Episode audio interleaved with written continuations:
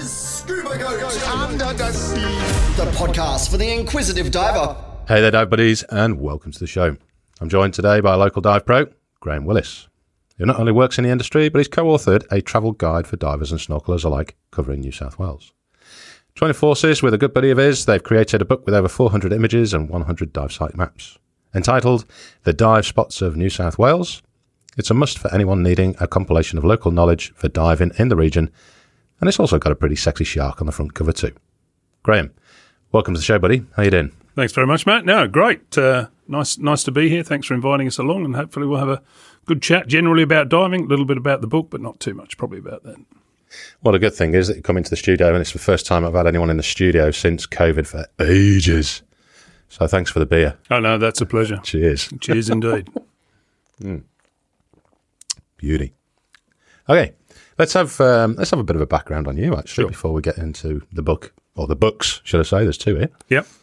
Um, so I've been diving for a few years now. Sort of uh, certified in 81, 82. Um, was diving for a bit before that, and thought ah, I should really go and get certified. So, so I did.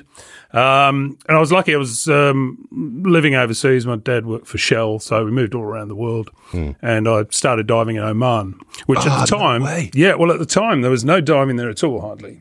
Uh, nothing commercial at all. So, w- No. w- were you living out of Muscat then? Yeah. Uh, well, we're living in uh, closer to Muttrah, so Yeah, yeah, yeah. north north of that. But I, I was due to move there when I was 14 years old. yeah, My dad was um, he was a drilling manager in, uh, based out of uh, Muscat. right. Yeah. that was a good spot. I, I was so my dad was there for a while, and then I worked there as well Oh, in the yeah. oil exploration industry. Uh, mind you, we weren't anywhere near the water. Uh, we were in the middle of the desert, but um, uh, that is where I started diving. Did a lot of snorkeling, sp- spearo at the time. I've got over that now. Um, a lot of people started there.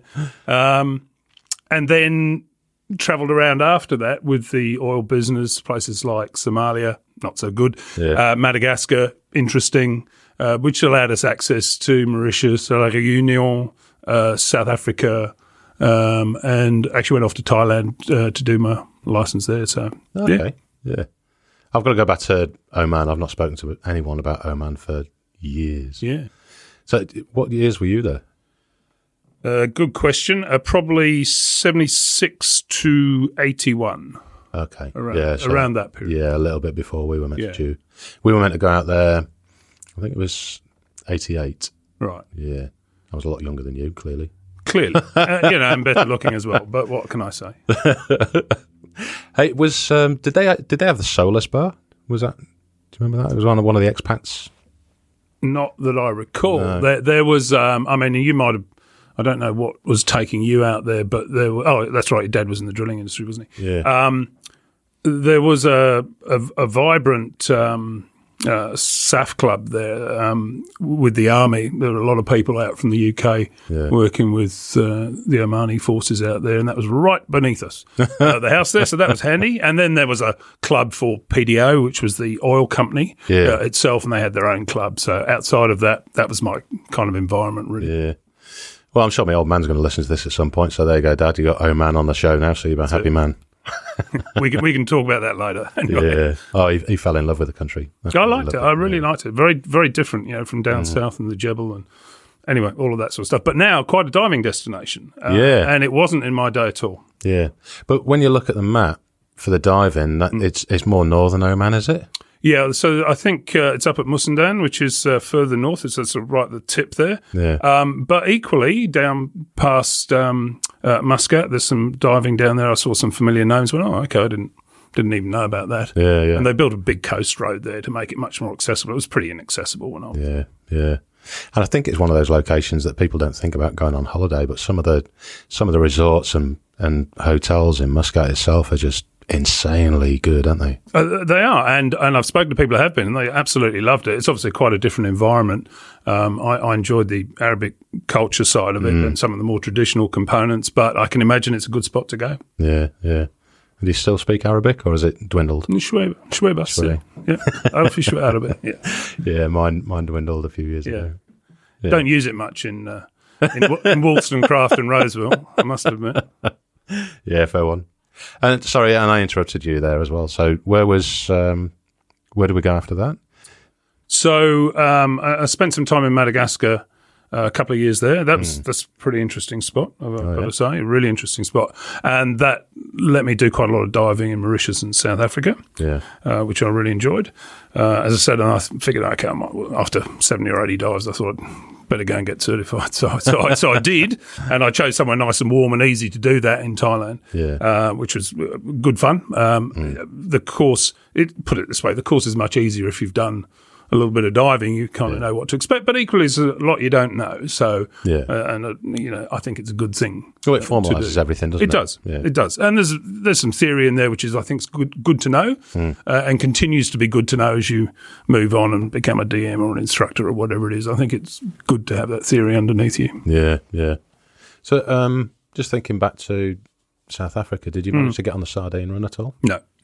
Again, wasn't just wasn't really a thing. Yeah. Then I'm not saying that there was no sardine run, but there was no commercial component and diving component to that. Yeah. So the diving I did there was a place called Sodwana Bay. Yeah, yeah. Uh, which is just a just On Aliwal some the, yeah, some of the best visibility I've ever seen in my life. Really? Absolutely phenomenal.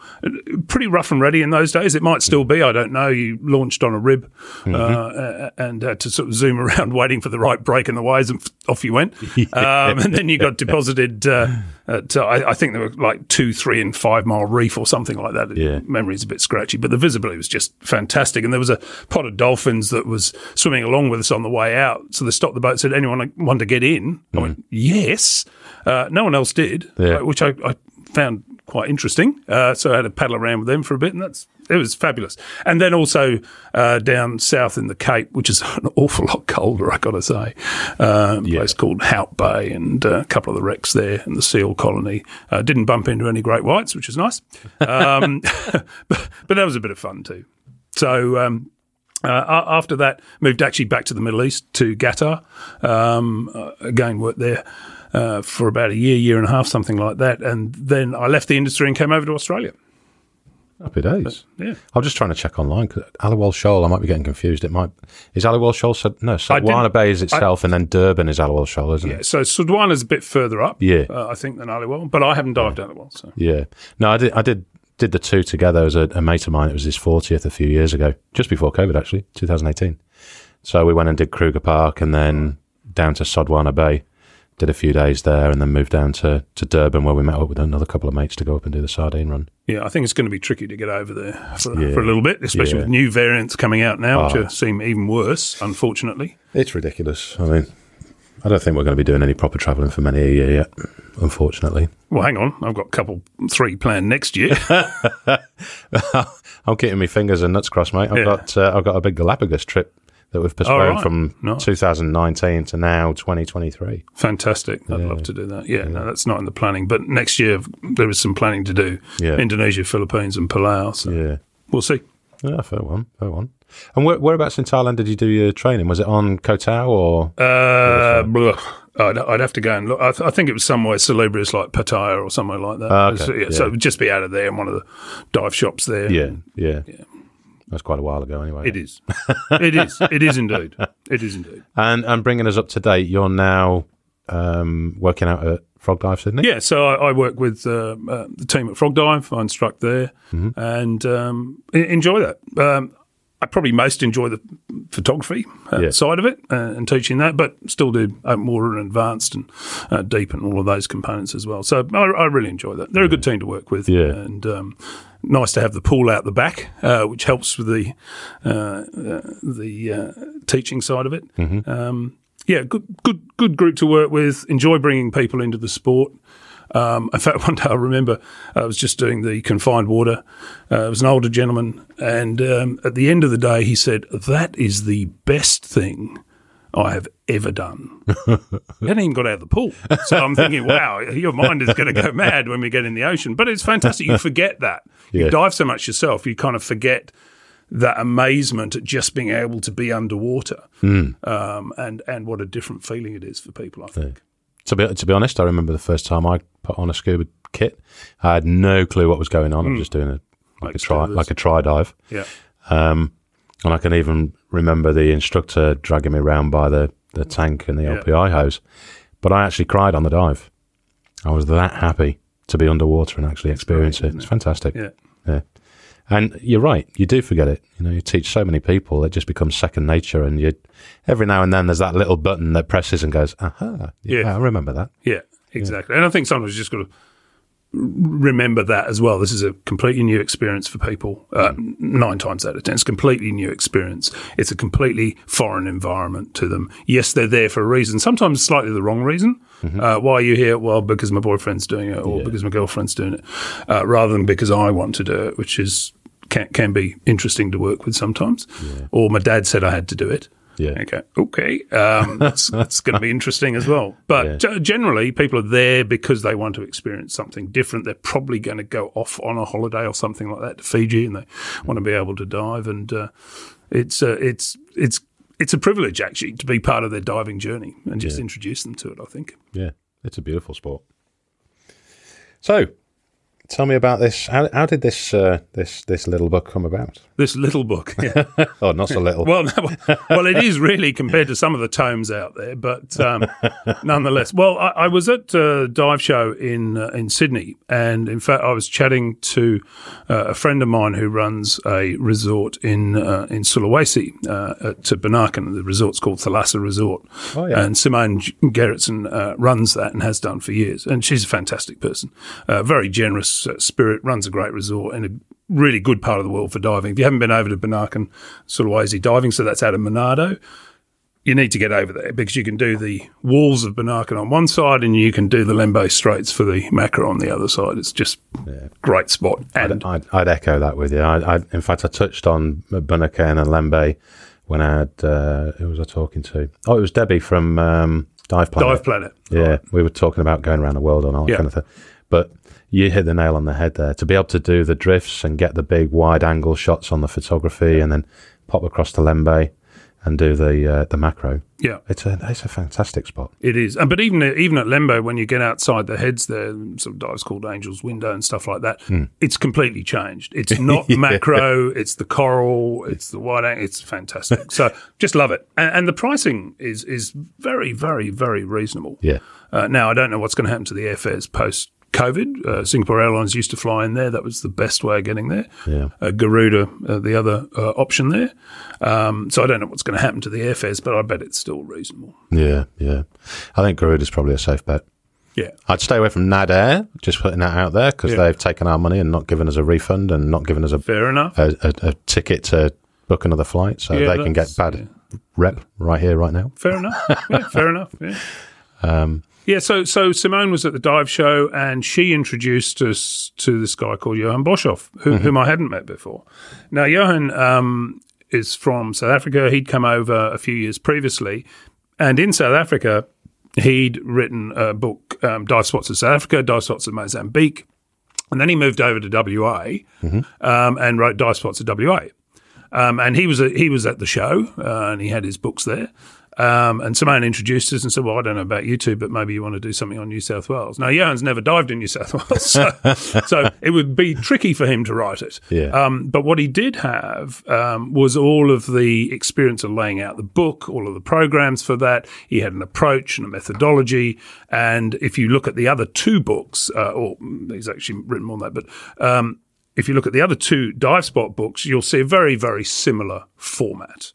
Uh, and the idea is not to cover every single dive site. That's impossible. I mean, well, eh, put it this way: you throw a pick in on a boat and you dive, and that's a dive spot. You might, Yeah. you might, uh, you know. So you you, you can't do that. Um, what you can do is probably pick out um, s- some of the major ones in each of the spots there, and there'll be disagreement about that. Someone will say, "Oh, you left out A, left out B. Why did you cover C? That's a dreadful dive. Whatever it is, that's fine. that's fine. I'm happy with the feedback." Um, but there was an opportunity to do that. Uh, we said, "Yep, let's let's make it work." Um, progress was a little bit slow initially uh, because I had a full time job going on as well. But then um, with COVID uh, kicking along, that gave us the opportunity to work absolutely full time on the book and crank it out. Yeah. Uh, so that was in March uh, 2020, uh, and then we published it in July, August uh, 2020.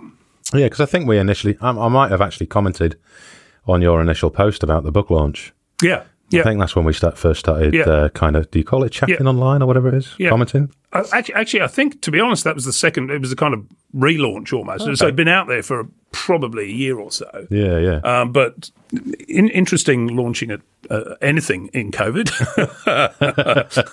apart from possibly a boat.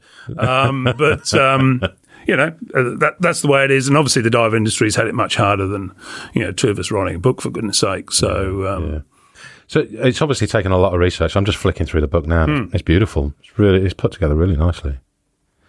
oh, thank you. Um, but it, it must have taken an awful lot of time to pull all the ph photographs together, the information, the text. Uh, you've got GPS coordinates for everything that's in here.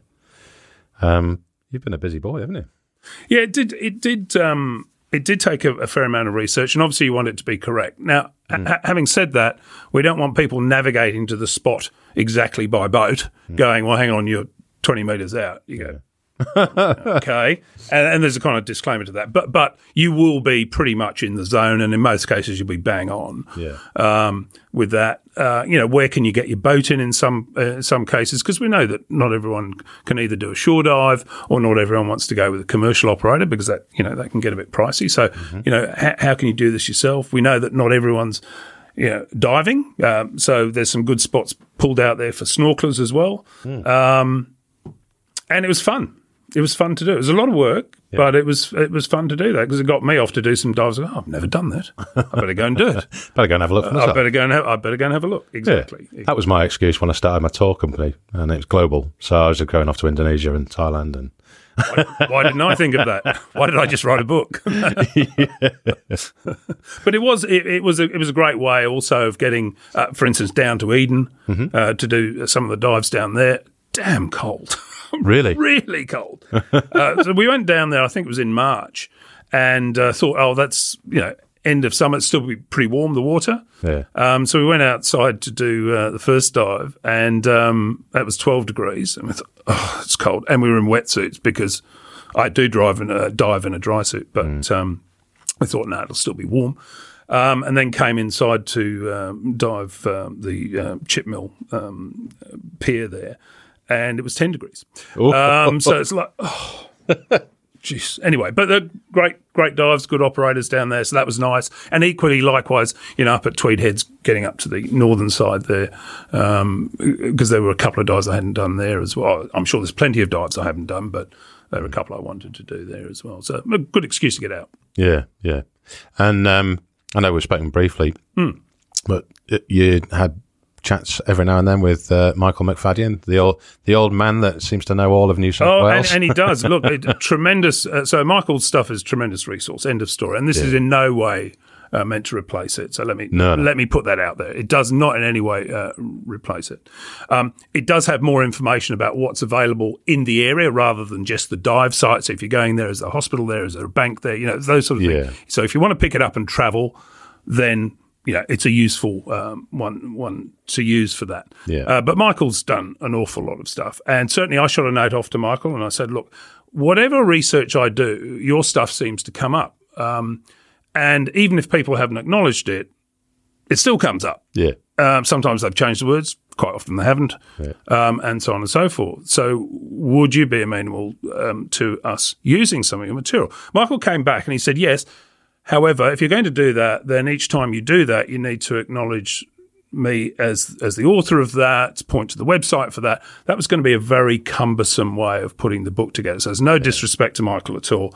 Uh, he's he's he, he's got tremendous knowledge and he's given the dive industry a lot. And certainly my students, when I'm saying that, say, look at Michael's site. Yeah. If you want to have a look at what's going on, go to Michael's site after you've bought my book. um, but uh, but so they, I, I think they fill slightly different purposes as well. Uh, his research on some of the historic wrecks and things is fantastic. Always read it. Uh, always uh, have a look at it. Um, so uh, no, Mi- Michael's given a lot to to the industry and continues to do so. yeah, yeah. And I see you've um, you've star rated the sites as well. Yes, always dangerous that That's, one. Stick that's your going to star be a rating in. topic, isn't it? Well, it, it, it is a bit. Um, because let's face it, you can go to a spot, you can have an absolutely fabulous dive, and you go, well, that's a five star spot. But if you've been there several times and you talk to people, you go, no, that that was the best dive I've ever done there, and I've been diving this for n years. Yeah. It's not normally that good.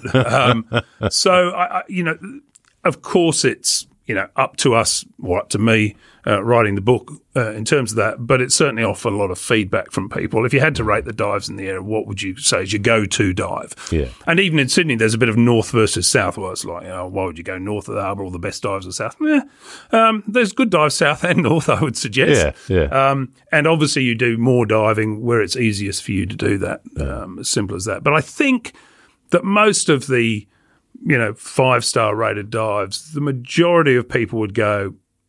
I can see why that. I can see why that. Uh, would be rated that way. Uh, you know, if you pick out Southwest Rocks, for example, it can be dreadful. Yeah. You, you might not even get in the cave. The visibility might be three metres and a raging current out the front. Yeah. It might be a dreadful day. On balance, it's a five star dive. Yeah. Yeah. And I think that, um, that particular location's a, a cracking example of what it's like in New South Wales as a whole, because the biodiversity is just ridiculous, Yeah. quite frankly. Yeah. You know, if you're talking about Southwest Rocks and you can see everything from nudibranchs to shoaling fish, Absolutely. sharks, and the odd, you know, the odd humpback whale popping by. Well, the, uh, talking about humpback whales, I, I was diving down in Jervis Bay um, probably four years ago now, and I had my daughter um, uh, diving with us as well, and she hadn't done m- many dives. Very comfortable in the water, uh, but probably thirty or forty dives, something like that. And uh, had the camera, uh, had the rig down there, and um, we were diving a place called Nudie Wall. So, funnily enough, macro lens on, of course. Jump in. My daughter points excitedly into the distance, and I go, What's that? And whatever it is has just disappeared. And then I see a white streak, and I thought, Oh, I think that's a sap hanging in the water. I know what it is, but I've never seen one. It wasn't. It was the front edge of, of, of the pectoral fin of a humpback. So this baby humpback sweeps over us. I mean, very close indeed, very close. Um, four times, just comes back and round. Uh, and apparently, what it did was pop up, have a look at the boat, and there were two other sets of divers out. Had a look at them, and then came back again. And this was a baby, so five meters or something. Yeah. Um, and not this season's, I don't think, but previous season maybe. Um, and then Mum obviously said, "Stop playing with the divers," uh, and and off it went. But you go macro lens. Thank Yeah. you so much. um, luckily, a friend of mine had a GoPro, so I've got the I've got the footage to prove it. But my daughter thinks that's normal. Well, you go down for a dive at Jervis Bay and. There's humpbacks, Yeah, surely. there's humpbacks, yeah. of course. Yeah. Anyway, five star dive for her. Yeah. Not surprised. I, absolutely. yeah. Maybe take her a while to uh, top that one. It will. It will. Hmm. I think she's realised that she hasn't done much diving recently. Yeah, uh, but I mean, like I say, on the di- on the biodiversity side, if we we could example that down in Jervis Bay or even more locally, um, Shelley Beach. Yes. Uh, generally, Yep. I'll jump in there with a wide angle lens every t- every time, uh, or the steps at Kurnell, something Yep. like that. However, I go somewhere like Chowder Bay and we're we're macro time. Absolutely. You know, don't Absolutely. Even, don't even bother with wide angle. However, you can see large rays there. You do quite often. Some missing a tail. Yeah, Yeah. that, that, the stumpy's been around a long time. A long time, yeah. long time. I don't know how old, how old do those things go? I, d- I honestly don't know, but that, that one's been around certainly for eight or nine years at least, and possibly quite possibly a lot longer than that. But certainly, I'm aware of it over that over that period of time. Be fair to say, it scares the bejesus out of new divers. it it made me double take when I was down there. I think Yeah. it was about. I think it was my first or second dive down there, and Yeah. two three meter viz, and um, just saw this movement out the peripheral vision, and by Christ, he was close. and they do. They just sweep in amongst the uh, amongst the pilings there, and uh, off it goes. But again, the, as you say, the diversity. Yes, it's a macro site, definitely. But again, you get some of the warmer. Uh, species come down there um, as as well, and you suddenly find something. You go, "Hang on, I didn't know you got ghost pipefish here." Yeah, yeah. Example, um, and normally you don't, but occasionally you do. Um, Did you see those photos that Salvo got of them? So I did. Yeah, I had a chat with Salvo about him Yeah. and where he got them. a big shout out to him as well. He's Yeah. just won a photography award. He has. He's did, done tremendously well. I think he took about two or three awards out. Yeah, He's been greedy. it's about bloody time as well. Yeah, good on him. Good on him. Yeah, high five, Salvo. Well done, son. Um, now you've given me two books, I have. which I'm very grateful for, and you've written on the inside. I'll, I'll read that later. Um, but the marine species guide. So what's the what's the, what's the format here? Did dive, the dive spots come first and marine species second? So the Marine Species Guide is a second or third edition. Might be a third edition actually. Okay. Um, so Johan had, uh, had put that together, mm-hmm. and said, "Oh, look, why don't we sort of uh, you know update that? I think it'll take it'll take us a couple of days to do that." And I I had a good look at it, and I went, "Mate, it's not a couple of days to do that. There's the, you know we need to. It's not." Just New South Wales fish, nor is it meant to be. If Yeah. you look at the coelacanth on page, I think fifty three or whatever, it'll probably tell you that. Um, it is a broader look at marine species. But I thought it was just interesting because it's pretty simple. And you look at the pen and ink drawing above it and you go, oh, why would you use that? But actually, to identify fish by some of the key features and shape rather than by colour. Uh, can be pretty useful. Sometimes the photographs are very helpful. Sometimes they're not quite so helpful. And then just a basic, um, you know, part about the habitat and uh, lifestyle and where you can find them, what they can grow. So I, I thought it was um, a, a simple guide um, that I was happy to help update and also include more species that we find in Australia in it because it was originally put together in South Africa um, and, and change out some of those things. And, and some of the um, orders and genuses had changed as they do as scientists sh- shuffle fish around and nudibranchs around into different, give them different names again. So some of the stuff had changed. So it was a good opportunity to, for me again to dive into an area, no pun intended, um, that that I'm always interested in, but can always learn so much more about in terms of species and those sort of things. So that was the opportunity. yeah, I think that's one of the prime things as well. You, you never stop learning, do you, when you're looking in the water? Absolutely, A- and that and that is part of it. Whether it be you know diving and, and, and, and what you do in diving. And last week you were talking uh, with Jeff about technical diving and some of those components. And there's always more you can do and learn if, if that's what you wish to do. But equally, it's I, I suppose technically it's not unlimited uh, the number of uh, species and stuff out there, but there's more than I will ever see in my lifetime. And there's always stuff that we're learning about them. There's always stuff that we can do to help protect the oceans and what we're seeing on a day to day basis because I think we're privileged to see that, and I hope we continue to see it. But um, as a race, we're doing we're doing our level best to eliminate, I think, large components of the Yeah. of the uh, of the fish life out there. We're Unfortunately, doing a good job of cocking it up. Yeah, we are. We are. I think that I think we've got to kind of view it now as we're, we've kind of ballsed it up, but and it's going to get worse. But if we can do our very best to slow that rate, yeah. I think that's the best we can aim for at the moment. Me personally, Yeah, I think. Well, a, an example would be humpbacks. Uh, for example, you know, we hunted them to near extinction. Blue whales, exactly the same. And then there's a moratorium on whaling for the vast majority of countries in the world. Um, Japan's really for political reasons. To be honest, the, the young people really don't eat whale meat. I spent Yeah. some time in Japan, and they're just not interested. But you still have these shops full of whale meat because it's government supported. Um, hopefully, they'll they'll come on board too. However that aside, the moratorium on whaling has meant that the whale numbers have reached now healthy levels in some species really quite quickly. Um, humpbacks being being probably the best of those, but the, I noticed that the blue whale numbers uh, are increasing markedly as well. Southern rights I don't know enough about, um, and minkies uh, I think are also on the way up, um, and that's great. So it can it can change, and it can can change reasonably quickly, and by that I mean ten or 15, 20 years, not two or 3 Uh, but you're right, small things that we can do either to slow down uh, the rate of change, whether that be climate change or just overfishing in many cases. I mean, shark finning, for example, just ridiculous uh, Yeah. behaviour. Um, anything we can do to stop that or slow that down, I think, is of value.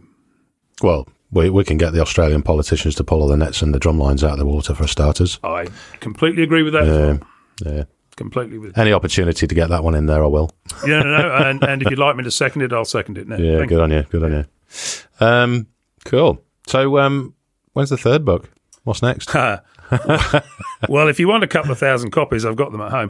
Um, so, so I, I'd like to try and move this these out first. Yeah. Uh, COVID has slowed not only this down, but obviously the whole industry uh, down. Luckily, it doesn't really go uh, out of date. Some of the details about a service station being open might be out of date, but the actual dive sites don't go out of date. Um, and that's why we haven't also listed operators and those sort of things in there because unfortunately they do change. Yes. They come and go. Um, we certainly say go and talk to your local dive operator. They are the best people uh, to talk to about a dive site if you want to dive. Don't rely on this. Don't just rely on Um, McFadyen's guide as well. Go and talk to your local dive shop. Hmm. Use them, and funnily enough, you'll have a dive industry for a while. If you buy everything online at the lowest price from overseas, you're not going to have a local dive industry. And that, that- that's a, very good point. And, and the other thing that I wanted to bring in as well is that having a physical book, hmm. it, it there's something special about having something you ref, you can refer to. And I don't know whether it's born out of me doing a lot of liveaboards or, or in fact, you know, being trip leader or all that kind of thing. Having a library of books there that you can actually sit after a dive and find the fish that you've been uh, down and viewed. And and if for those old people who like to log what they've seen, I say old people, you know, new, young I, people I'm in as that. well. But I still log it. I still, yeah, anything new that I see, Yeah. I like to make a note of it. And if I'm lucky enough to get a photograph as well, it's a bonus. But to have a book to go through rather than just being yet another moment of jumping onto Google or um, everyone seems to jump on the, the bandwagon of let's jump on Facebook and ask the question of what this is. Well, grab a book and have a look. Well, that's right. It, it is. It, you know, I don't. I don't. But when I see people, oh, does anyone know a good dive site here? I go, there's a really good book out there that'll tell you that. Yeah. A- and if you do basic homework, you'll find that on Michael's site, for example. Yeah. Go and talk to your local dive shop. You'll find out. So there's absolutely a place for the for the community as well to help because I think the community is pretty helpful. Yeah. Uh, when you put something out there, whether people lose something or they're asking a question about it, people are keen, keen, keen to help, and I think that's great as a community. Personally, and maybe it's because I'm old fashioned. I like to pick up a book and have a leaf through it. Go, oh, what if we went from here to here? Where does that look like? Um, and I, I think a book still has its place. Chuck it in the Mm. glove box. You know, you're heading down to, well, you were up at Putty Beach the other day, I think you said. That's right, you? yeah. Um, so if you're heading north, okay, where should I go? Oh, can I nip into Nelson Bay? What happens if I go there? Are there any dive sites? Oh, yeah, three or four. Fantastic. Exactly. I can, you know, uh, and then talk to the local dive shop as well. Yeah. Um, so again, it doesn't replace that, but I, I've got a, a, a library full of books about diving and fish ID and, and, and, and teaching and all of those components, hyperbaric medicine, because it's interesting. And Yeah. yes, I can probably jump online and get an article on it, but it's all in one place for me. Yeah. and, you and I know, like that. six, six, 10, 12 months down the line, you want to refer back to that article. Chances are you're not going to know where you found it online. I can't find anything on Facebook about ten seconds after I've looked at it. It kind of zoom zooms off into the into hyperspace. I can't find it even when I want it. Yeah, fair one. How are we doing that beer? I'm going well. Yeah. Did, did you need another one? Did you? I'd, I'd like another. did you? Would you? Okay. Well, okay. I'll just reach into my magic pile. Yeah, he's, he's holding the, the, the coolie box at the moment. There we go. Thank you very much, sir. I'm doing too much talking and not enough drinking. That's Oh, fine. no, it's great. It's great. You carry on. well, you shouldn't mix diving and drinking, as we know. So. It's it's actually it's really nice to be to be coming into the studio and talking to someone face to face instead of over the internet. Yep. And predominantly because of all the crazy lockdowns that we've had here in Sydney and well, all of Australia really, isn't it? yeah. Um, So yeah, it's, Again, it's there's a novelty. place. There's a place for that medium, and it allows us to reach people and places that we wouldn't otherwise be able to reach. Yeah. So there's a plus to that. But again, I prefer the contact. When you said, "Oh, should we do this over Zoom or in the studio?" I went, "I'm in the studio." Yeah. Was it was it because I said studio or just because I said we could have a beer as well? Ah, that might have been it. Yeah, sorry. Yeah, okay. I just omitted that piece. Yeah. Um, okay, so dive spots. I want to know what is your favourite dive spot of New South Wales? Well, whatever I say, I'm going to be in trouble here. So, Oh, yeah. yeah, fair, yeah, fair enough. Uh, fair enough. Um, the the place I'd I'd pick is is probably Jervis Bay. Oh yeah, And the reason I'd pick Jervis Bay is because there is such a variety of spots there. yeah, Pretty much any weather you can get out in. Not always, but 99 times out of 100 you can get out there. There's some spectacular dives there with the seal colonies, both north and south. Uh, you've got a couple of accessible wrecks there. Um, you've got grey nurse there. You've got a really wide variety of uh, sea life and just a fantastic set of sea cliffs and things there, which are just brilliant topography. Yeah. And then you've got the added attraction of the whales. Yes. And certainly the dive, the dive operation down there, uh, Dive Jervis Bay, um, has has you know access, you know, has a license to take people out um, so they can uh, swim with the whales, Yeah. and that's fantastic as well. But if you're lucky enough to see them diving, like I explained to my daughter and I did, it's like, well, what can top that? yeah. As a single dive site, would it be the best dive single site? No, I don't think so. But if you say, well, there's 70 or 80 dive spots that you can go to within a within the one area, you go, that's that's that's pretty good. Yeah. That's pretty Yeah. Well, Jazz, my missus, and I, uh, we went down to Jervis. Oh, it's got to be, it's got to be 10, 11 months ago now. And we, I made contact with Sue Newson from Crest Diving, and she operates out of her. She's got her operation at the back of her house there. Yeah, yeah. And I, I was, I didn't, I, I looked a little bit at Jervis, but I didn't pay particularly too much attention when I was doing my research before going because I knew it was a good location. Got a mate that lives down there. He says it's great. Cool. We're going to come down and do Yeah. some diving. Yeah. And it was only when I met Sue and picked up the tanks, and I could see she's decorated the floor of her um, dive operation Right. with a, um, a a design that shows the dive sites, and Right. it, it's so many. There, there are. And it was, it was lovely. I mean, we only went off um, one of the very basic ones, Hyams Beach. Yeah, okay. Just to have a, Yeah. a splash about. I think Jazz had just got a new wetsuit or something, so doing all that. Um, but it was lovely. Absolutely lovely. And uh, we can't wait to go again. Yeah, there's not there's not so many shore dives there. Hyams is, is, is is certainly one of them. Murray's is another one. Yeah. but there's always there's always somewhere to go, and and the diving uh, I think can be pretty good. So so I think as a concentrated in an area, mm. that that would that would be my pick because of variety. If you said, "Oh no, you can't do that," you can only have one site. yes. One site. Um, It's either One site. Southwest Rocks mm-hmm. or Julian Rocks. Okay. I've not done Julian. Oh, One yeah, one of those I have two. actually. That's Byron Bay, isn't it? Too. Yeah. Yes. Yes. Um, both both of them can be spectacular on their day. Both of them are a little ride out. Uh, Julian Rocks is a little bit closer, Yeah. uh, obviously than Southwest Rocks, so that can be pretty skippy. If the conditions are poor, then it's not a good dive, and so on and so forth. But on their day, they are spectacular, and that's not meant to diss a whole load of other good dive sites. It's like you know, uh, North Rock at Broughton Island is a brilliant site. Looking Glass is a brilliant site um, as well. Um, so there really are some very good sites around. But if you said, okay, well, you've got to pick one or two that regularly turns it on, I'd pick. I'd pick two. You see, not one. Yeah. yeah. Yeah. I like Julian Rocks.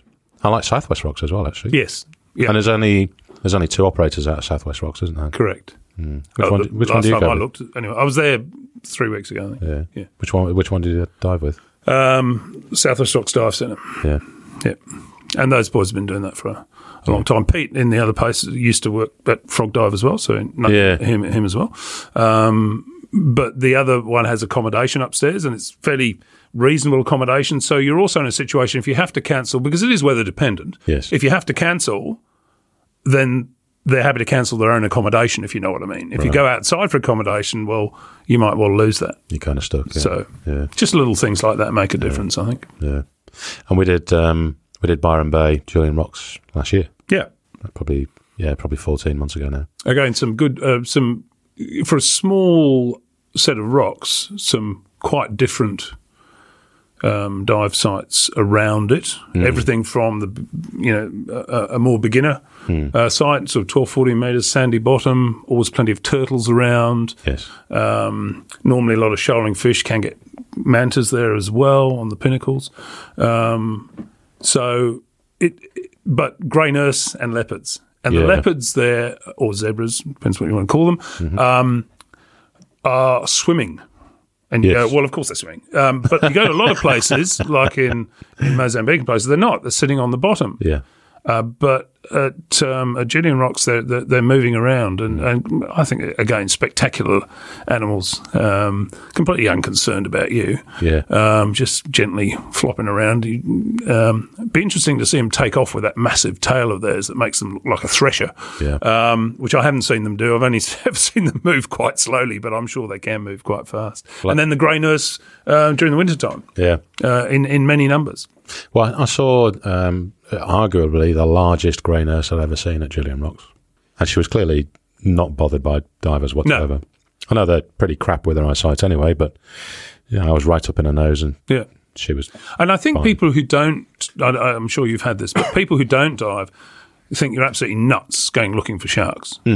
Whereas I, I think the people who do dive a bit are are looking uh, quite often uh, for sharks, and we know some grey nurse, you know, Labradors of the sea, they just off they go, and uh, and they're quite skittish. So if you move quickly or do a sudden movement, that you'll hear that crack of the tail, and Yeah. and they'll be off. Uh, they'll come back, but they'll take a little while to come back. So. You know, it's not a case of them chomping on you. It's that, I mean, they're curious, I think, uh, which is why they come up so close as well.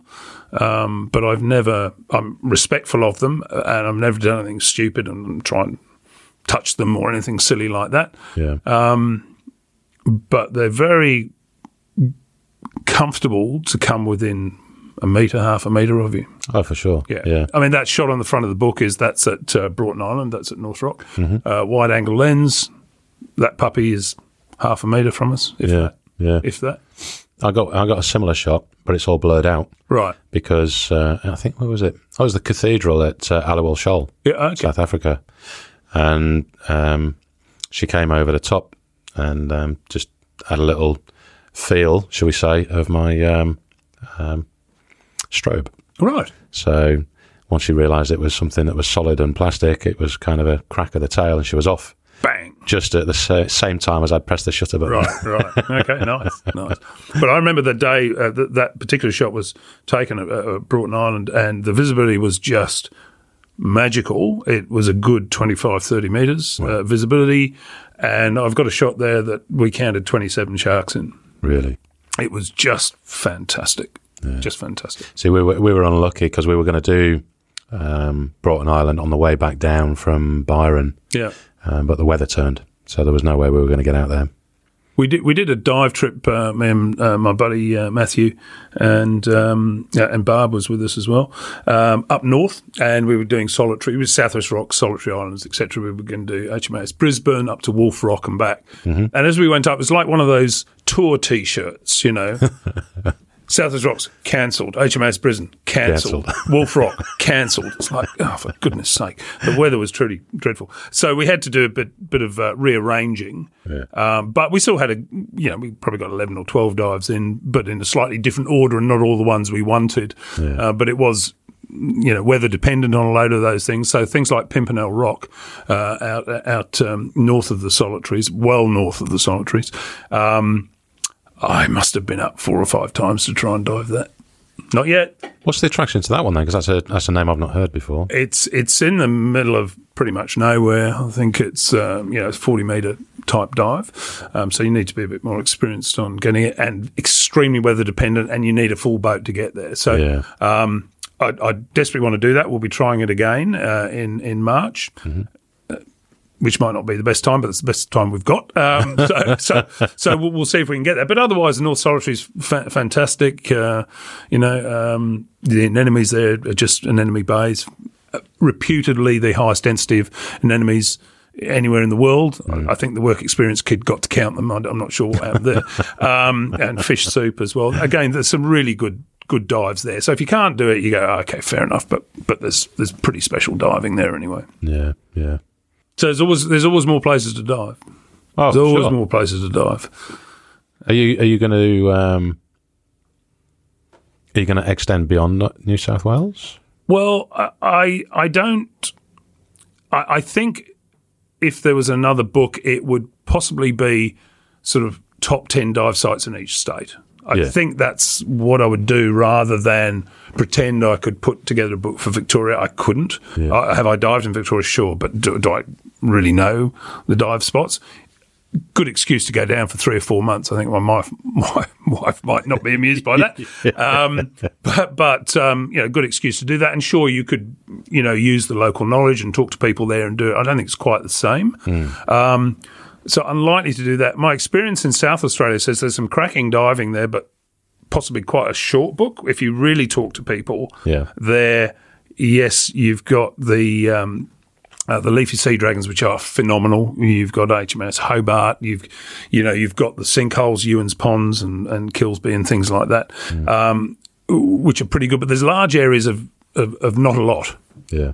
Um, you've got the cuttlefish and Whyalla for that period of time. So we were lucky enough to do that this year. We did Rodney Oh, Fox and did? the Great Whites, and then came back and we did Oh, shut up! yeah, Really? okay, sorry.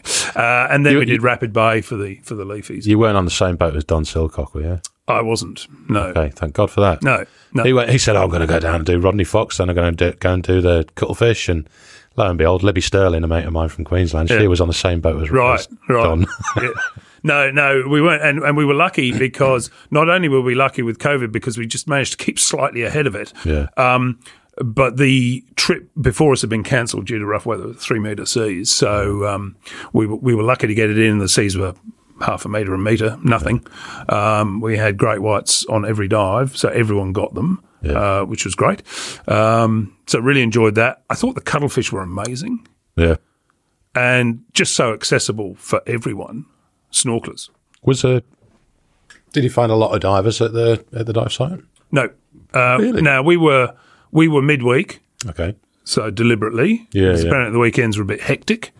Um, so so again, talking to people who were there at the weekend, they said, "Oh, the cars were, you know, were everywhere." Yeah. But there's enough for everyone. I mean, there's only I think this year the numbers were down to 120,000. On um, What? previous year 250,000. Holy. So unfortunately, they uh, reintroduced commercial fishing Yeah. of them. They protected them. Numbers went up. They went, oh, there you go. Everything's peachy now. Yeah. Um, funnily enough, um, after in a year, I'm sure there's no correlation. Um, so no, we went. We were lucky enough to be able to go uh, midweek again with my mate Matthew and uh, Andrew, uh, and it was just fabulous. We did four dives, um, all of all of five meters of water. Um, no, no deeper than that. Yeah. Kind of run out at five or six meters. Um, and you might think, oh, you're going to see cuttlefish every dive, but the behaviour is just fascinating. Yeah. And this is this thing about every time you go down, you see something different. You go, oh, I've never seen that before. I'm sure I've seen cuttlefish, but I haven't seen that sort of behaviour before. And they were fascinating. So we did four dives on, enjoyed every single one. Again, lucky with the conditions. Um, and thought, yeah, tick that box, beautiful, on we go. And I would do that again. Really? I, w- I would actually do that again. I thought it was so different and so accessible that I would go, yep. Would you do it with a long snorkel and some weights? No, I'd, I'd take the tank because again with the and and I remember you talking about this with the freediver. It's like, well, okay, you want to get down, take a shot, Yeah. fine, but I can reposition it. I can wait. I can see what's happening. I can see what the males are doing in terms of they have a bit of a dance off with each other, uh, you know, and protecting the female. And the female goes, no, I'll sneak off over here, and so on and so forth. Uh, So absolutely, you can snorkel and see it all. I think you just get a different level of appreciation if you're just sitting there pretty much on the bottom, just looking at what's going on for an hour, hour and a half, because it's air's not the issue. Yeah. Um, but take your dry suit. take your dry suit.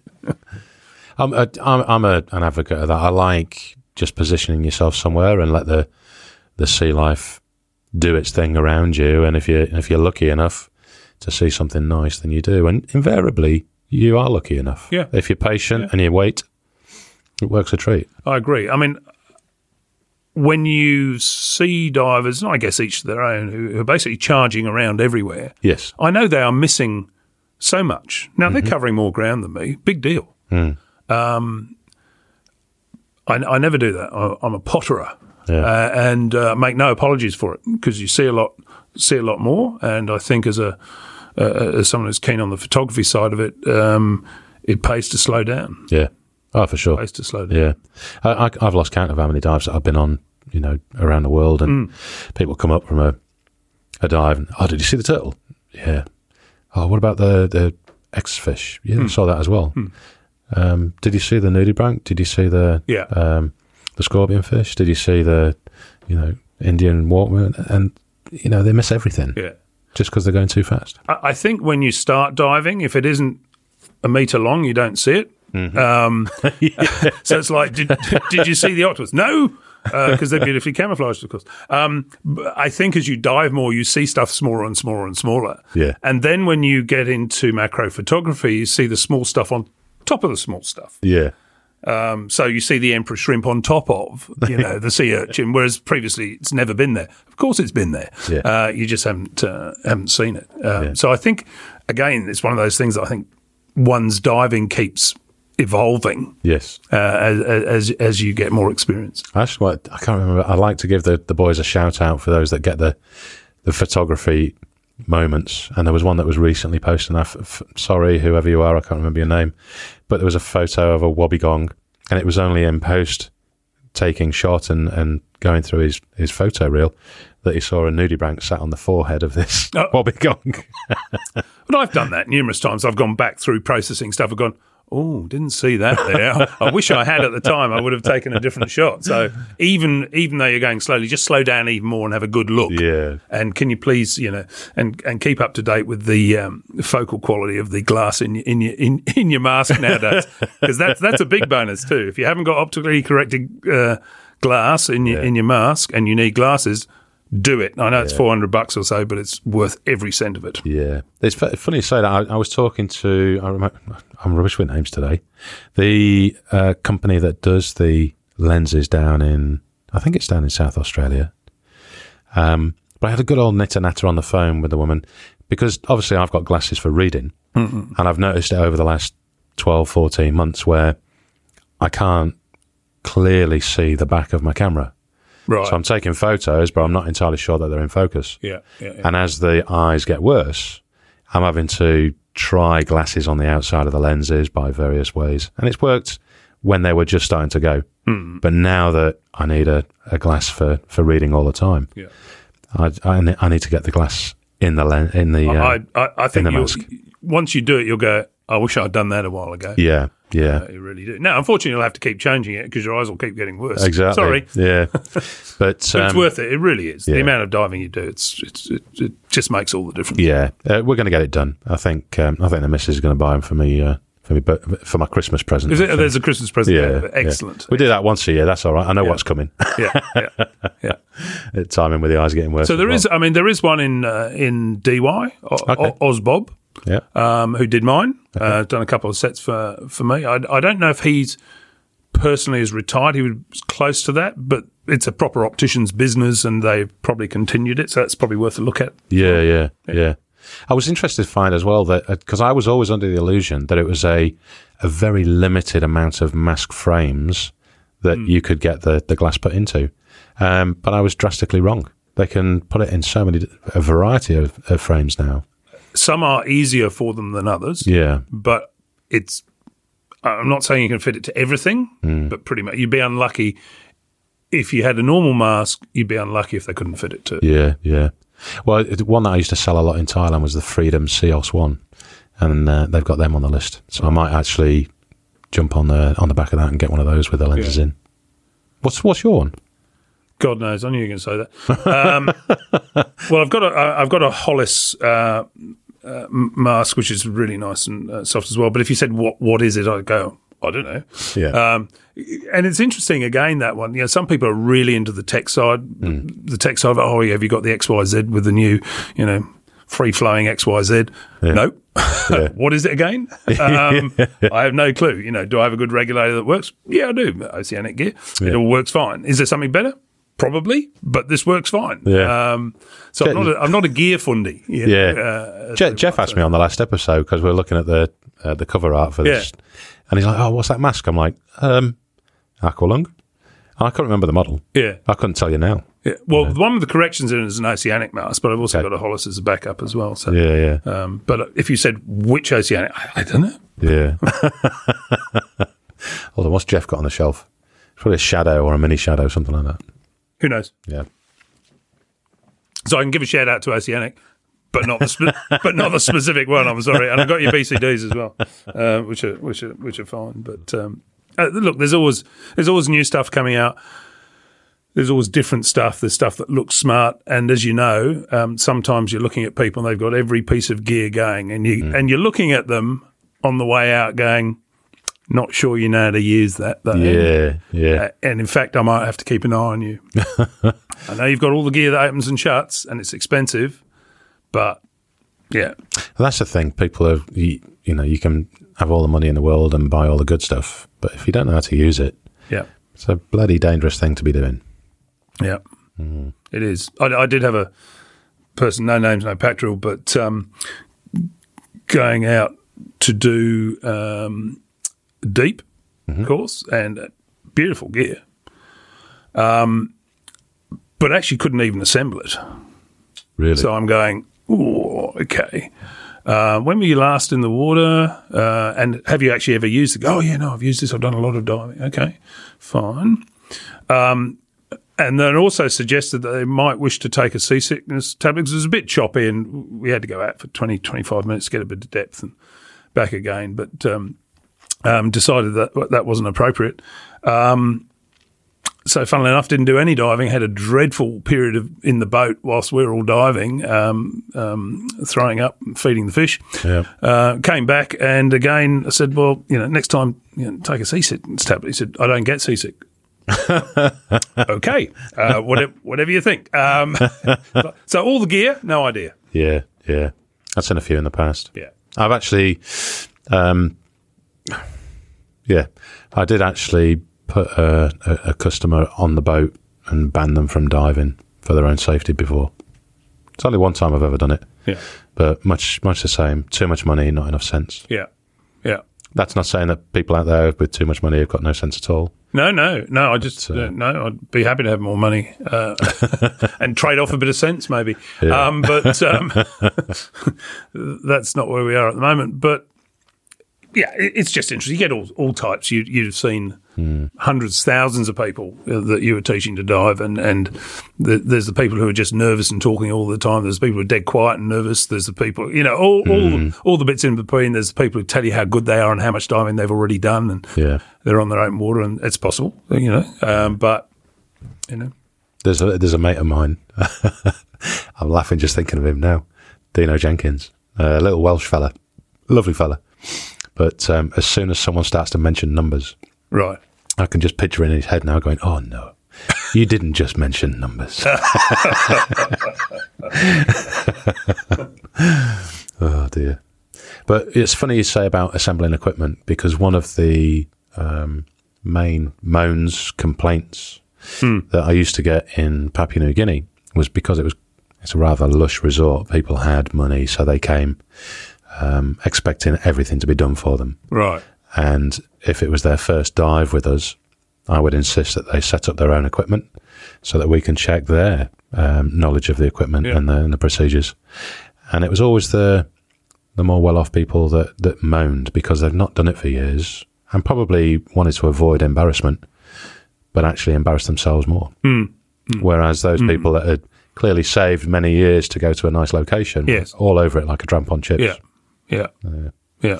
It is interesting that you know that part as an instructor, isn't it, or dive master or whatever the the role is, just assessing that human behaviour and w- what you can do to help yourself, and also whoever it is you're leading, not get into a spot of bother, even if they're not willing to accept the help. Sometimes, Yes. um, so Yeah, it's um, it, you know, I'm sure you've seen I had Gareth Lock on a while ago, oh, quite a while ago now actually. yeah, I was going to say, Yeah, and I met his um, his buddy up in Newcastle only last week, um, who is uh, focusing on human factors, and he's a he's a pilot himself, military pilot. Um, and we got into the, the realms of talking about safety of diving, etc., cetera, etc. And I think there's there's scope for it. And I hope we see it in our lifetime that you know the safety element gets increased even more. Because I can't help feeling that there's been a little bit of a drop in it due to um, you know, having to try and get the customers through the door to make a coin, yeah, yeah, uh, and corners get cut, but those corners get cut so many times that it becomes the norm. So I think this, the norm might need a bit of a reset, and that might upset a few people when they hear it. Yeah, But it's just Yeah. my it's my opinion, yeah. I, I, and you can't you can't falter on safety. I, I, I agree, and we're lucky, um, or it's an active decision at Frog Dive that we don't run eight to one, you know, ever, Yeah, Um, which is good because I'm not teaching at eight to one. yeah, Uh, I just refuse to do it. I, I just don't believe, certainly in our waters here, that you can give people a good and safe experience if that's what you're working with. You cannot keep an eye. I can't keep an eye on eight people. no. That as an example, eight to one, even with assistance, I think is ridiculous. Yeah.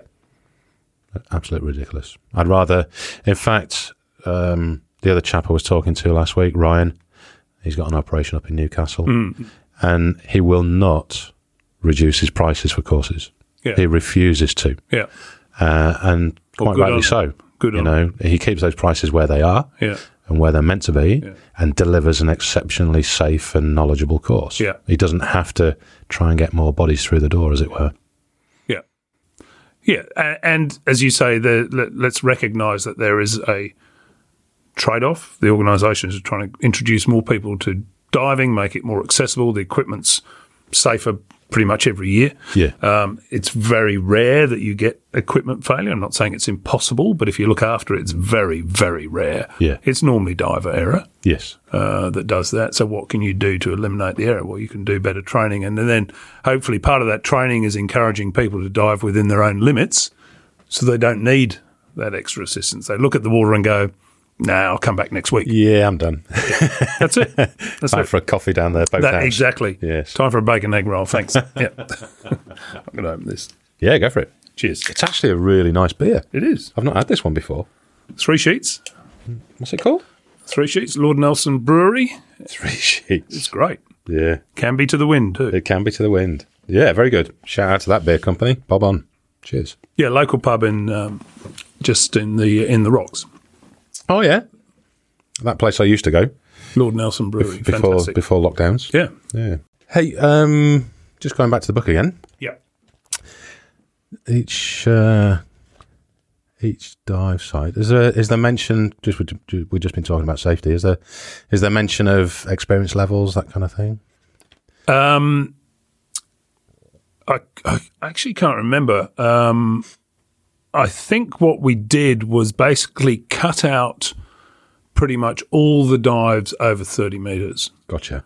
So, you know, for example, there's there are a couple in there over that, and you go, well, why are those in there? Because we'd already laid out the book, and taking them out would have caused a massive rerun. so, so to be honest, we, there's a couple in there. You go, well, hang on, that one's over 30 minutes. Yeah. Um, But the way we approached that was to say, well, we won't put in dives that we know are particularly uh, uh, tricky. And we're not going to put deeper dives in there to encourage people to go to the book and go, oh, well, hang on, I could go down to 45 metres and do that wreck. Yeah. So we're just not going to put it in there. yeah. Yeah. And I've just flicked open the book, and lo and behold, I'm on Clifton Gardens, Chowder Bay. There we go.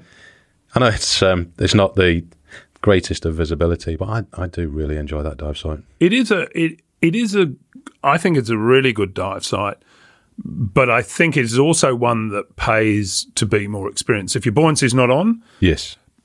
it's just going to be a cloud. um, y- y- you've also got to be comfortable moving around slowly uh, and taking your time, and it helps if you know what you're looking at. Now, having said that, we take beginners down there because we can pretty much all. I mean, if you can't get in at Clifton, you can't get in anywhere. Yeah. pretty much. So we can do that, and. If you dive there enough, you know that even with a beginner, you're going to show them a seahorse, you're going to show them an octopus, you're going to show them a moray, or you're going to show them cuttlefish. You know, you, there's five or six things you know that mm. they're going to see and go, "Wow, that was great! I've never seen those before." So even that, you know, makes it a, a good site for for beginners, but it really rewards good buoyancy. Yeah, definitely, definitely. And I've got to say, I mean, my missus, she's not a massive macro fan, as it were, Neither's but we'll do 70, 80 minutes in there, and she'll she'll come out happy as right as rain. You know. Um, yeah, because there's a lot in a small area. there is. Yeah, yeah. I mean, the pier itself's only what twenty meters, twenty five meters. Something The like diving area. that. Yeah, of it. yep, yep, and falling apart. Yeah. it makes me laugh though, seeing all those fishermen on the top. Why the hell are fishing What there? are they doing there? Um, No clue. And unfortunately, you know, you see the rays that they've caught and they've just taken the, the wings off them and Yeah. chucked them back in, and you see the the um, uh, leather jackets, the fan bellied leather jackets. There are significantly fewer there than there were five or six years ago. Even Yeah. uh, they've just been reefed out of the water, and I think it's, I think it's a real shame. It is. And occasionally, they'll get a passing kingfish.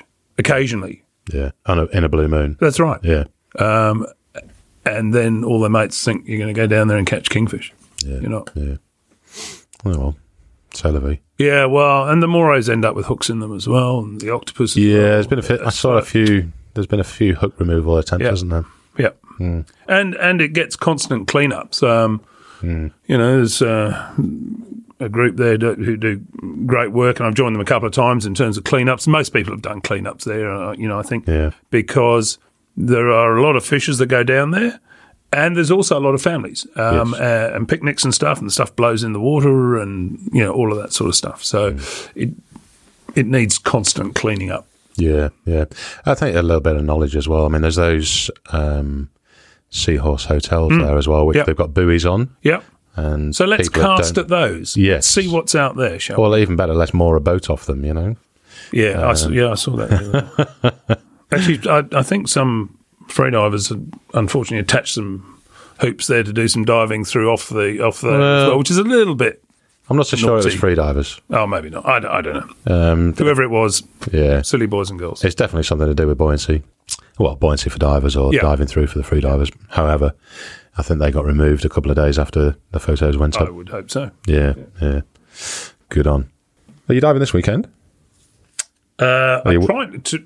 Uh, no, I'm not diving this weekend. I'm, I'm I'm teaching the following weekend. I'm doing an advanced course, um, so I'm looking forward to that. Yeah. Uh, this weekend, I'm I'm, I, I'm I'm not diving at the weekend. I actually try and avoid the weekends now because everyone else is diving at the weekend. And I Yeah. have the flexibility to dive during the week. So me and the key buddy I dive with Matthew Kempton, um, we tend to dive during the week. Um, so I am going to hop in the water either Thursday or Friday when things have just settled down a little bit because Yeah. it's uh, was pretty average over the weekend. Oh, Yeah, we, we we were contemplating diving like Friday, Saturday, but the weather was just disastrous, wasn't it? Well, I was down. Um, I was actually down in the Illawarra on, on the weekend. So Saturday, I went down to Wings over Illawarra um, to the air show there. Um, I've had better weather, I must admit. Um, I think they uh, managed to get about fifty percent of the flying display in the air, but um, Oh, yeah, did they, they did. They, they, they tried, and I absolutely get them pushing through because they had to cancel last year Hmm. uh, completely. So they've been in this holding pattern for for a while. Um, so we did that, and then we were going down to dive Jervis Bay the next uh, next morning. Uh, so we were staying down there in Vincentia, which is just next to Huskisson. Yes. Um, and um, but we cancelled it on the Wednesday because they'd already cancelled the diving on the Friday and the Saturday. Yeah. And yes, they had their fingers crossed for Sunday morning, but it's like even if you go out, it's going to be an average dive. I'm not going all the way down there for an average dive inside the bay at Bowen Island, which I'll bet you is where it was, Yeah. rather than going down to Drum and Drumsticks, which is outside where the seal colony is and stuff like that. And it's that balance, isn't it? You're working out of the all the decidedly average dive, and then all the cleanup of all your gear and all the faff when you get home. It's a long way to go for an average dive. Yeah. Through no fault of their own. Uh, No, no. The conditions um, just weren't uh, letting themselves. But we went down anyway because we paid for the accommodation and they wouldn't give us our money back. So we went down, had dinner there, and then came back the next day. So Yeah. there we go. Yeah, fair enough. Oh, we're popping down to um, not diving at all this weekend. We're going down to fingers crossed, uh, Victoria. Okay. Yeah. Well, that's Uh, unique. Yeah. Well, I would. Jazz has got her family down there, and Yeah. we've not been down for. Oh Christ! It's it's got to be eighteen months. And have you have you dived down there much? Have you No, I've not. diving in no, bay and stuff no. like? I was gonna I was gonna dive Melbourne, um, and then COVID hit, so I've not had the opportunity. Right. Um, but yeah, we'll we'll have that uh, this weekend coming. We'll get down to Victoria and, and just do something completely different. So, uh, take the cameras and see if we can get some Yeah. landscape photography, that kind of stuff. Right. Right, nice. Because the, the piers down there is certainly in the bay is is, is where the diving's at, and the, the growth on them is spectacular. Uh, Is that- absolutely spectacular? It really is. Have you dived Flinders Pier? Uh, Flinders, yes. Rye, Flinders. Uh, I've gone to, down to Portsea. I, I haven't done a lot of diving, and I'm not claiming to. Yeah. Um, and Blairgowrie. Um, and did that first two years ago. I think again we just sneaked in outside of COVID um, for the spider crabs, oh, yeah. Yeah. which uh, come in uh, if they're coming in this year. They they didn't. yeah. Um, and again, it's one of those things. There's a, just a wholesale netting and taking them out of the water. Uh, and funnily enough, they didn't show up this year. Yeah. It might not be related to that, but it certainly wouldn't have helped wiping out a few thousand of them. no. Mean, it's like shooting fish in, in a barrel, for goodness sake. Oh, they, they climb over themselves. It's amazing, isn't it? It is. It's quite amazing. And I really enjoyed that. So that was the first time I'd seen that. So we were hoping to incorporate that in the South Australian trip this year, having done Ewens Ponds and Kilsby, come back through um, uh, Melbourne. Um, but COVID was getting a bit iffy at that stage, and we could just see things starting to close down. And we just went, nah, let's head back to Sydney. Yeah. Um, and as it happens, the crabs didn't arrive in the numbers that they had done previously. They might have been somewhere in the bay, I'm sure, but they weren't at the piers. Yeah. I was talking to, because I, I don't know if you have been made aware that uh, Flinders Pier, um, the Victorian parks and whatever it's called, uh, are looking at demolishing a section of the pier. All right, no, Um, and yeah, it, it flashed up on my, of all things, social media some months ago that um, Sir David Attenborough had written a letter in defence of, of, you know, the demolition, or against the demolition, sorry. Okay. I know he's certainly written support for the spider crabs because there is a Yeah. thing called Save Our Spider Crabs SOS, Yeah. um, which is is fantastic. Hmm. Um, so they're certainly trying to get the rules changed. And I think the Victorian government. Uh, they've got a balance, I guess, you know, tourism versus shooters and fishers and all of that sort of stuff. Hmm. Um, so I, I, I kind of get that, but they changed the bag limit, I think, from 30 to 15. It's like, okay, so 10 of you go down and 15 per day. It's a, a lot of crabs, It is. I think. Yeah, yeah. But no, this one was more again. Uh, um, Was the actual pier itself, was it? Yeah, yeah, okay. to do with the sea dragons as well. Their right, habitat. right. Yes. But I noticed seen the weedies down there. Yeah, and a couple of days ago. The, the guy that I spoke to was Charles Rees, who is kind of spearheading the uh, anti-demolition Yeah. front. Uh, they've got about forty thousand signatures already. Good on them. Yeah, to to you know push. I'll have a look at that. I wasn't. I wasn't aware of that. Yeah, yeah. I'll, I'll tag him in this, and then um, I think we'll maybe get him on the show as well and get some Yeah. more detail on it because it seems to be c- carrying uh, forward quite well now, Yeah. and so it should, you know, because they. It, I think I could be wrong, but I doubt it. I think they announced the government announced that they were going to do the demolitions of the, the section of pier Right. right when COVID hit. So it was kind of hidden by the uh, the headlines of, of COVID. So it was it was you like know it was either perfect timing or just coincidence, but I think maybe the former than the latter. It's like, re- you know, um, bringing out new policy on Christmas Day. It's like, Yes, yeah, yeah. So yeah, yeah, we'll have a look at that one. I'll, I'd I'd like to get down there and dive it. It's um it's on the well, radar. well, well worth doing. yeah, Well yeah, worth doing. A- And, I'm sure there's an awful lot of diving outside of the bay. I haven't done it, so yeah. can't talk Yeah. about it.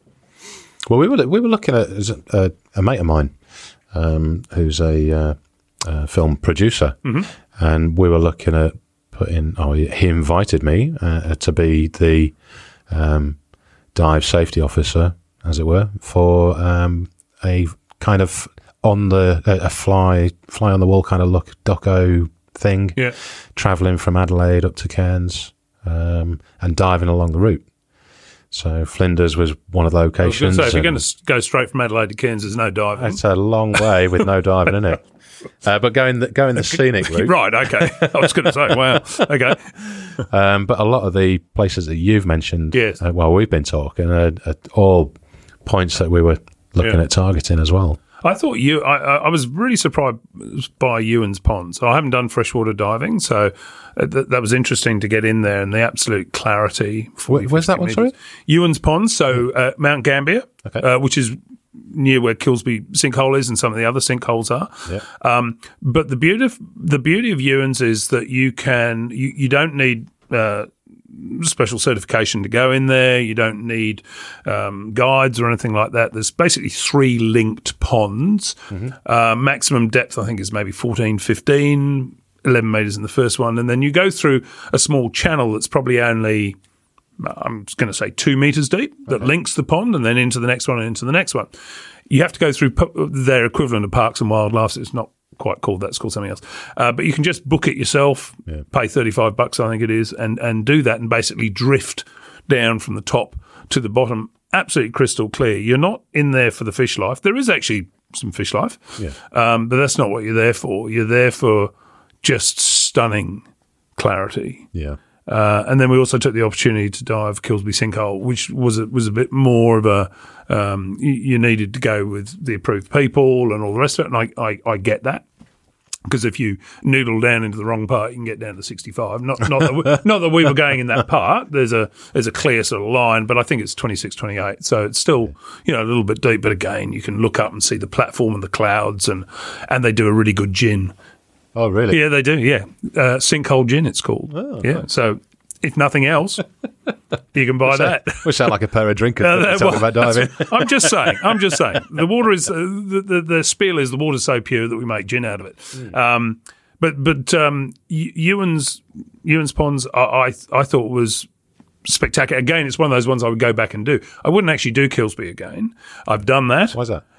because it's a big hole, um, which you kind of go round and round, and you go, yes, it's really clear, but you kind of circle around for 40, 45 minutes, and then you come up and you go, okay, that was pretty cool. um, and the third time you go over the kangaroo bones, you go, okay, I've got them.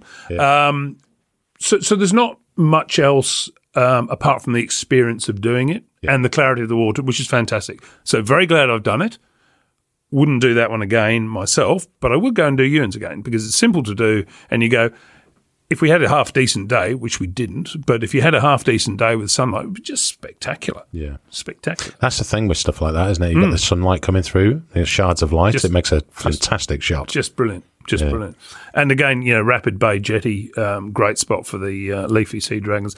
But even without them, um, it would be just a spectacular dive because you're right under this jetty. There's a, uh, an area there called the aquarium for good reason Yeah. uh, with the fish on it. Again, we were very lucky with the conditions, but it, fantastic.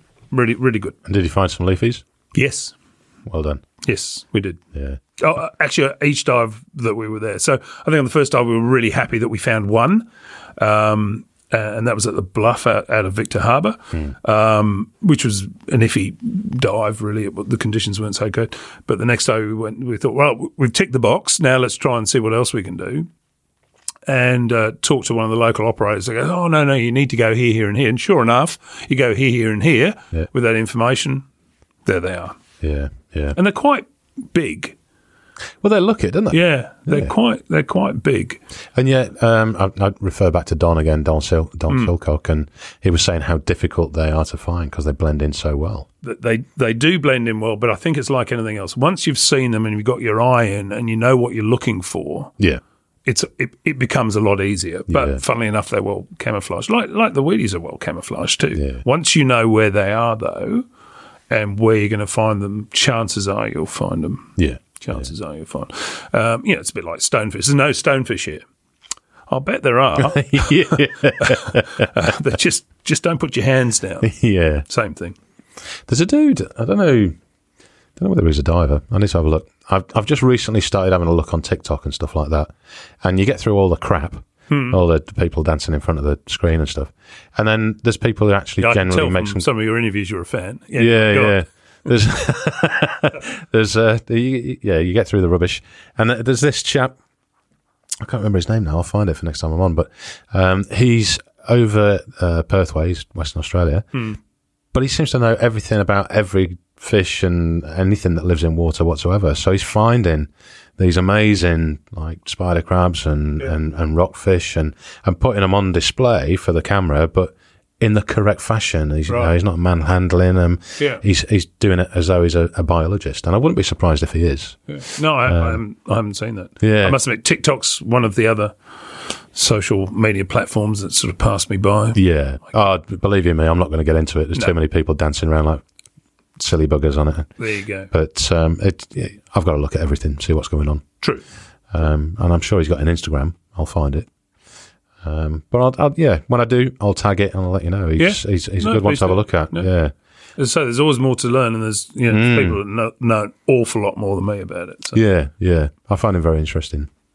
I should find his name, but I can't be bothered. I'll have a look for next time. Look, look, look it up later. That's it. All right, mate. Well, I think, yeah, I think I think we'll wrap it up. you're happy. We've been going nearly an hour and a half. See, time flies when you're having fun and a beer. Yeah. And uh, and if you edit it down, you'll get at least twenty minutes out of that. Exactly, be good. eighteen at a push. um, just just very quickly before we disappear, um, where where can people get hold of your book? Uh, so um, a number of the dive shops um, stock them, Mm-hmm. uh, which is great. Frog Dive is, is one of them, but Dive Centre Manly uh, stocks them as well, uh, amongst others. Um, so we we try and move them through the dive shops rather than just do them uh, centrally. But uh, if you can't find them, then Oz Diver. Uh, which is an online magazine that comes out on a quarterly basis that Johan is the editor for, and I'm a contributor to. Uh, they have a site, and you can get the books there. Happy days. All right. Well, we'll sort out the links and stuff like that. I'm literally weeks away from redoing our website, and it's all brand new, Great. high fives, all that kind of thing. And I'm more than happy to put a link in there for you as well. Thank so anyone who's looking for the books, if you can't find them and you don't live in Sydney, you want to order one, then maybe we can put a link in there for you as well. Great.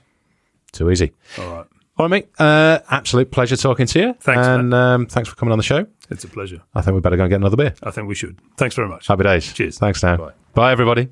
This is Scuba Goat Under the Sea, the podcast for the inquisitive diver.